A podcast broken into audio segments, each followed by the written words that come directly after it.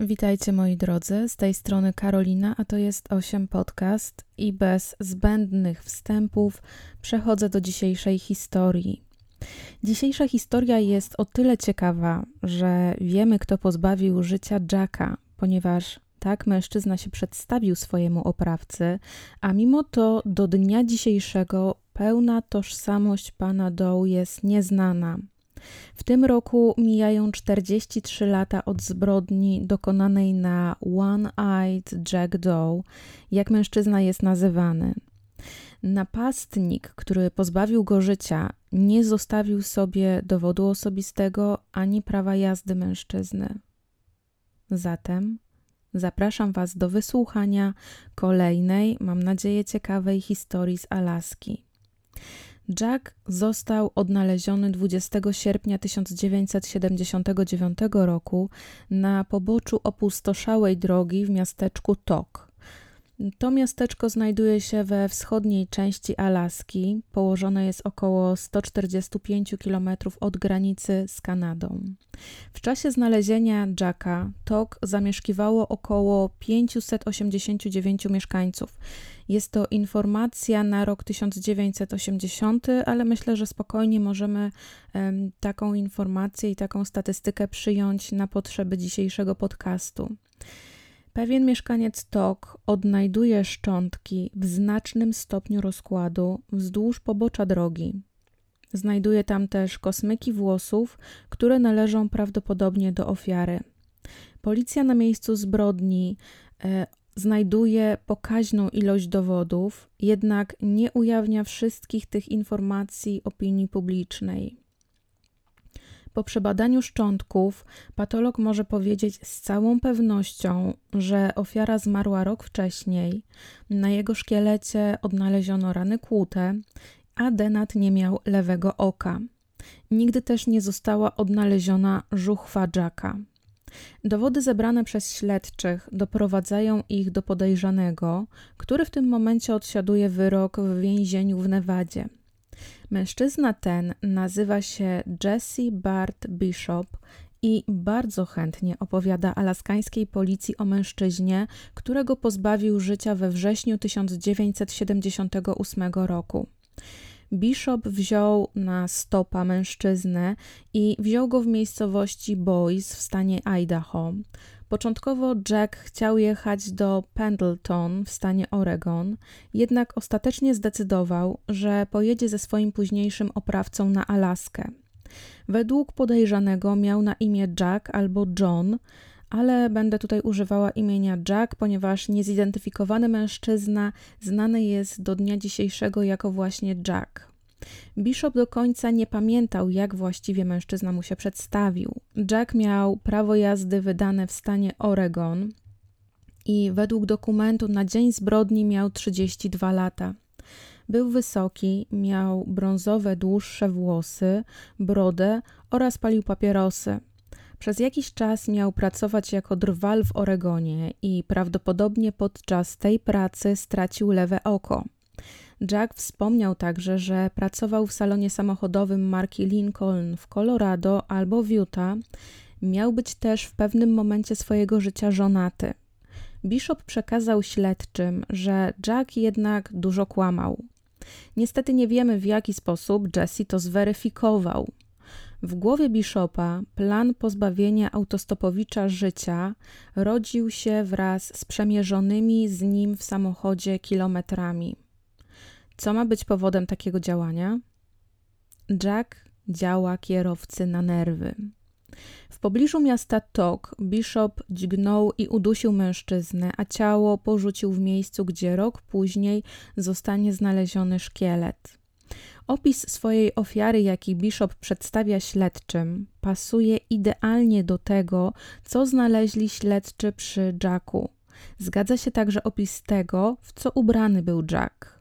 Miał na sobie marynarkę w zielono-brązową kratę marki Mervyn's Mark w rozmiarze L, niebieskie dżinsy, w których śledczy znaleźli 15 centów kanadyjskich, sztuczne oko, zielono-białą koszulę w kratę, niebieską bandanę, białą koszulkę, brązowe buty, parę niebieskich skarpet, opaskę na głowę oraz czarną skórzaną przepaskę na oko. W rzeczach znalezionych przy Jacku znajdowały się także żółty połamany ołówek, trzy paczki zapałek oraz papierosy marki Winston. Jeśli chodzi o prawo jazdy, nie było ono w posiadaniu Bishopa, ani nie zostało też znalezione w rzeczach Jacka. Nie wiadomo, czy jest to rzecz zagubiona przez śledczych, czy nigdy nie odnaleziona, którą być może kiedyś ziemia alaskańska zwróci, żeby Jack odzyskał swoją tożsamość. Jesse Bart Bishop został skazany za pozbawienie życia Jacka i przyznał się do winy. W 2003 roku zmarł w więzieniu. Niestety albo istety nie ma poza tą informacją zbyt wiele w internecie o Jessim Bard Bishopie, tak więc nie przybliżę Wam jego osoby. I jak widzicie na zdjęciu czy na szkicu, portret Jacka narysowany jest tylko do górnej wargi, a dolna część twarzy, a dolną część twarzy przykrywa czarny prostokąt. To dlatego, ponieważ rysownicy, nie mając żuchwy mężczyzny, nie chcieli niejako narzucać tego, jak mógł on wyglądać. Jak mogliście wywnioskować z tej pobieżnej opowieści Bishopa, Jack prowadził dosyć wędrowne życie, skoro nawet było mu wszystko jedno, czy znajdzie się na terytorium Alaski, czy na terytorium pozostałej części Stanów Zjednoczonych. Być może prowadząc taki styl życia od dłuższego czasu, nikt nie zgłosił jego zaginięcia, ponieważ wszyscy byli przyzwyczajeni do wędrownego trybu życia Jacka. Mógł on mieć przyjaciół, znajomych, ale to, że mężczyzna się nie odzywał do nich, to oni mogli odebrać tak, że taki styl prowadzi albo gdzieś układa sobie życie od nowa. Także oficjalne zaginięcie Jacka nie zostało zgłoszone. A być może też Jack nie miał znajomych, czy nie miał rodziny i nikt go nie szukał. Mógł też zmienić swój wygląd podczas podróży, a wyglądał całkiem inaczej, kiedy widzieli go po raz ostatni jego bliscy. Mógł wcześniej mieć krótkie włosy, ogoloną twarz, no i przede wszystkim mieć oko, które miał stracić podczas pracy na zrębie w Oregonie. Także być może jego bliscy widzieli portret pamięciowy Jacka, ale nie skojarzyli go, ponieważ rok czy dwa lata wcześniej wyglądał on zgoła inaczej. No i można też kwestionować to, co powiedział Bishop. W sumie to, co rzekomo Jack mu powiedział, mogło od początku do końca brzmieć inaczej, a napastnik później stworzył na potrzebę śledztwa częściowo to życie Jacka od początku. Po tylu latach Bishop mógł też nie pamiętać wszystkiego tak dokładnie o swojej ofierze. Zastanawiające jest na przykład to, że Bishop pamiętał dokładnie wiek ofiary czy poprzednie prace ofiary, ale już nie pamiętał skąd Jack pochodził, ani jak miał na imię i na nazwisko. Aczkolwiek nie zostawię was taką historią, w której nie wiadomo prawie nic albo nie podejrzewa się, kim mógł być Jack. Mam dla Was kilka osób zaginionych, które potencjalnie mogłyby być Jackiem, i Zacznę od tej najmniej prawdopodobnej osoby, a skończę podcast na tej osobie, która jest najbardziej prawdopodobna. Przede wszystkim Jack nie mógł być mężczyzną, który się nazywał John Barretto.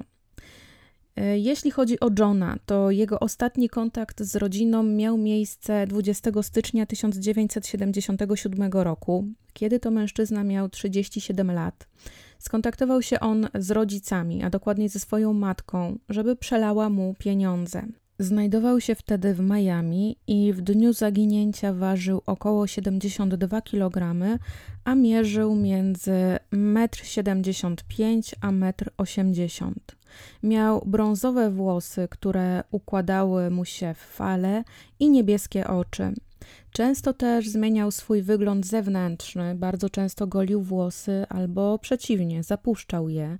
To samo działo się z jego brodą. Raz była, raz jej nie było. Nie wiadomo, czy miał prawo jazdy, jednak jego bliscy wiedzieli, że John dosyć chaotycznie przemieszcza się po terytorium Stanów Zjednoczonych i bardzo często korzysta z transportu publicznego. W przeszłości służył w armii w Wietnamie, jednak został wydalony z niej za eksperymentowanie z substancjami psychoaktywnymi. Spowodowało to u niego problemy psychiczne, co doprowadziło do tego, że został wydalony z armii i sklasyfikowany jako niepełnosprawny. John dostawał rentę inwalidzką na konto bankowe, jednak z jakiegoś powodu nie miał do niego dostępu, dlatego właśnie zadzwonił do matki z prośbą o przesłanie pieniędzy. Prawdopodobnie nadużywanie substancji psychoaktywnych doprowadziło do tego, że mężczyzna po służbie w armii wybrał taki wędrowny styl życia i bardzo często zmieniał swój wygląd. Historia Johna i Jacka rozjeżdża się nieco, jeśli chodzi o miejsce zaginięcia, ponieważ Barretto zniknął w pobliżu jeziora Osłego w stanie Oregon, a jego ostatnim znanym miejscem było właśnie Miami na Florydzie. John na miejsce swoich podróży wybierał też ciepłe miejsca. Oficjalnie John został uznany za zmarłego w roku 1984. Gdyby mężczyzna nadal żył, to miałby około 79 lat. Kolejnym mężczyzną, który nie mógł być Jackiem, jest Billy Joe Marshall. Oficjalnie zaginął 12 kwietnia 1974 roku, czyli na dosyć długo przed odnalezieniem Jacka. W chwili zaginięcia miał 37 lat, tak więc w momencie, kiedy spotkałby się z Bishopem, miałby tych lat 41, więc oficjalnie zdecydowanie więcej niż wynikałoby to z informacji otrzymanych od oskarżonego. Mężczyzna zaginął w Ashley w stanie Indiana. Mierzył między 175 a 182 cm wzrostu oraz ważył około 75-85 kg. Tylko te dane oraz to, że mężczyzna nie miał oka, zostało o nim upublicznione. Natomiast historia tutaj rozjeżdża się e, w tym miejscu, że Billy Joe Marshall nie miał prawego oka, a Jackowi brakowało lewego. Także też oficjalnie Billy niestety nie może być Jackiem i nadal Billy jest zaginiony, a jeśli żyje, to ma dzisiaj około 83 lata. Natomiast teraz dwie bardziej prawdopodobne osoby, dwóch bardziej prawdopodobnych mężczyzn. Pierwszy mężczyzna, który mógłby być Jackiem, jest to Steven Norman Child. E, Steven był raczej dobrym uczniem, osobą, która dała się lubić. Nie miał bardzo bujnego życia społecznego, ale też nie siedział zamknięty po zajęciach w pokoju. Był honorowym dawcą krwi oraz członkiem nowojorskiego Museum of Metropolitan Art, Sierra Club oraz National Gallery w Waszyngtonie. Interesował się sztuką, architekturą, lubił biegać, miał drobne problemy w szkole, przez co zmienił kierunek studiów i gdzieś w głębi duszy czuł, że mocno tym zawiódł swoich najbliższych. Steven zniknął nagle 13 marca 1972 roku. Przed zniknięciem leżał na swoim łóżku i słuchał muzyki. W pewnym momencie wstał i wyszedł z akademika na Uniwersytecie Columbia w Nowym Jorku. Nie powiedział współlokatorowi, gdzie idzie, ani że nie będzie go przez dłuższy czas. Nikt nigdy nie widział Stevena więcej i on sam zostawił za sobą wszystkie rzeczy osobiste, w tym paszport oraz pieniądze. W dniu zaginięcia Steven miał 177 cm wzrostu oraz ważył 70 kg. Miał też brodę i wąsy. Jakiś czas przed dniem swojego wyjścia nie czuł się psychicznie zbyt dobrze, co mogło pchnąć go do odebrania sobie życia. Lub ta bardziej optymistyczna opcja zakłada, że Steven chciał gdzieś indziej rozpocząć życie od tak zwanego całkowitego zera, pozostawić za sobą to dotychczasowe życie i spróbować na nowo. W dniu spotkania z Bishopem miałby 26 lat, co dawałoby mu y, od chwili wyjścia całe 6 lat na zbudowanie swojego życia od nowa. Co prawda, Bishop zeznał, że Jack miał 32 lata, jednak patolog ocenił jego wiek, wiek Jacka, między 20 a 35 lat, a na pewno nie więcej niż 40. I jak widzicie, Steven całkiem dobrze pasowałby do opisu Jacka. Na zdjęciu, które teraz widzicie, a jeśli nie, widzieć, nie widzicie, to już opiszę, co moglibyście teraz widzieć. Steven ma brodę, a kolor włosów wymieniony w raporcie, w raporcie dotyczącym zaginięcia, dosyć dobrze pasuje do koloru włosów Jacka. Steven miał też mieć blizny wokół lewego oka. Jeśli pod wpływem jakiegoś wydarzenia blizny mogły się otworzyć, to prawdopodobnym mogło być, że Steven straciłby oko. Jednak teraz przejdźmy do tej części, dlaczego Steven nie może być Jackiem. Powodem są okulary. Jeśli miał jakąś wadę wzroku bardziej zaawansowaną, niestety nie mam informacji o tym, jak dużą miał wadę, bez nich ciężko byłoby mu funkcjonować jeszcze w roku 1978 z jednym sprawnym okiem. Poza tym Steven mógł mieć inną pracę, biorąc pod uwagę, że interesował się sztuką. Oczywiście też nie mogę wykluczyć możliwości, że chciał radykalnie zmienić swoje życie i pracować fizycznie, w czym oczywiście nie ma nic złego. Jeśli Steven nadal żyje, to w dniu dzisiejszym ma około 69-70 lat, natomiast jego rodzina cały czas go poszukuje. No i w końcu mężczyzna, który chyba najbardziej pasuje do możliwości bycia Jackiem. Jest to Franklin David Harter. Franklin zaginął 23 kwietnia 1978 roku z Grangeville w Idaho i miał on wtedy 25 lat. Pracował jako dozorca, opiekując się posiadłością pewnej rodziny. Zanim ktokolwiek zauważył, że Franklina nie ma, minęło 10 dni. Głównie dlatego, ponieważ nie miał on zbyt wielu znajomych. Natomiast kiedy już zaginięcie mężczyzny zostało zgłoszone, przeprowadzono poszukiwania zakrojone na bardzo szeroką skalę, które jednak były kilkukrotnie przerywane z powodu bardzo złych warunków pogodowych.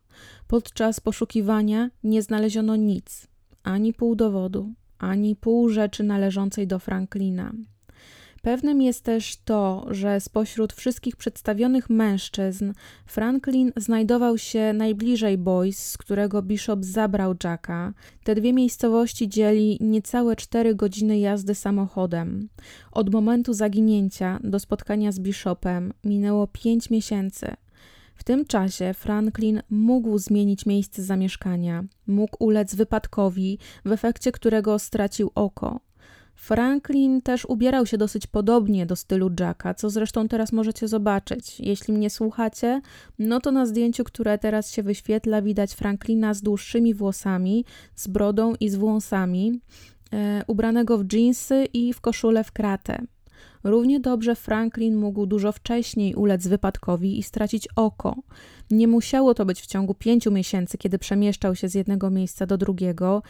No, zdjęcie niestety nie jest zbyt dokładne, żeby to ocenić. Nie udało mi się niestety dotrzeć do informacji, czy na przestrzeni jakichkolwiek lat ktokolwiek szukał Franklina.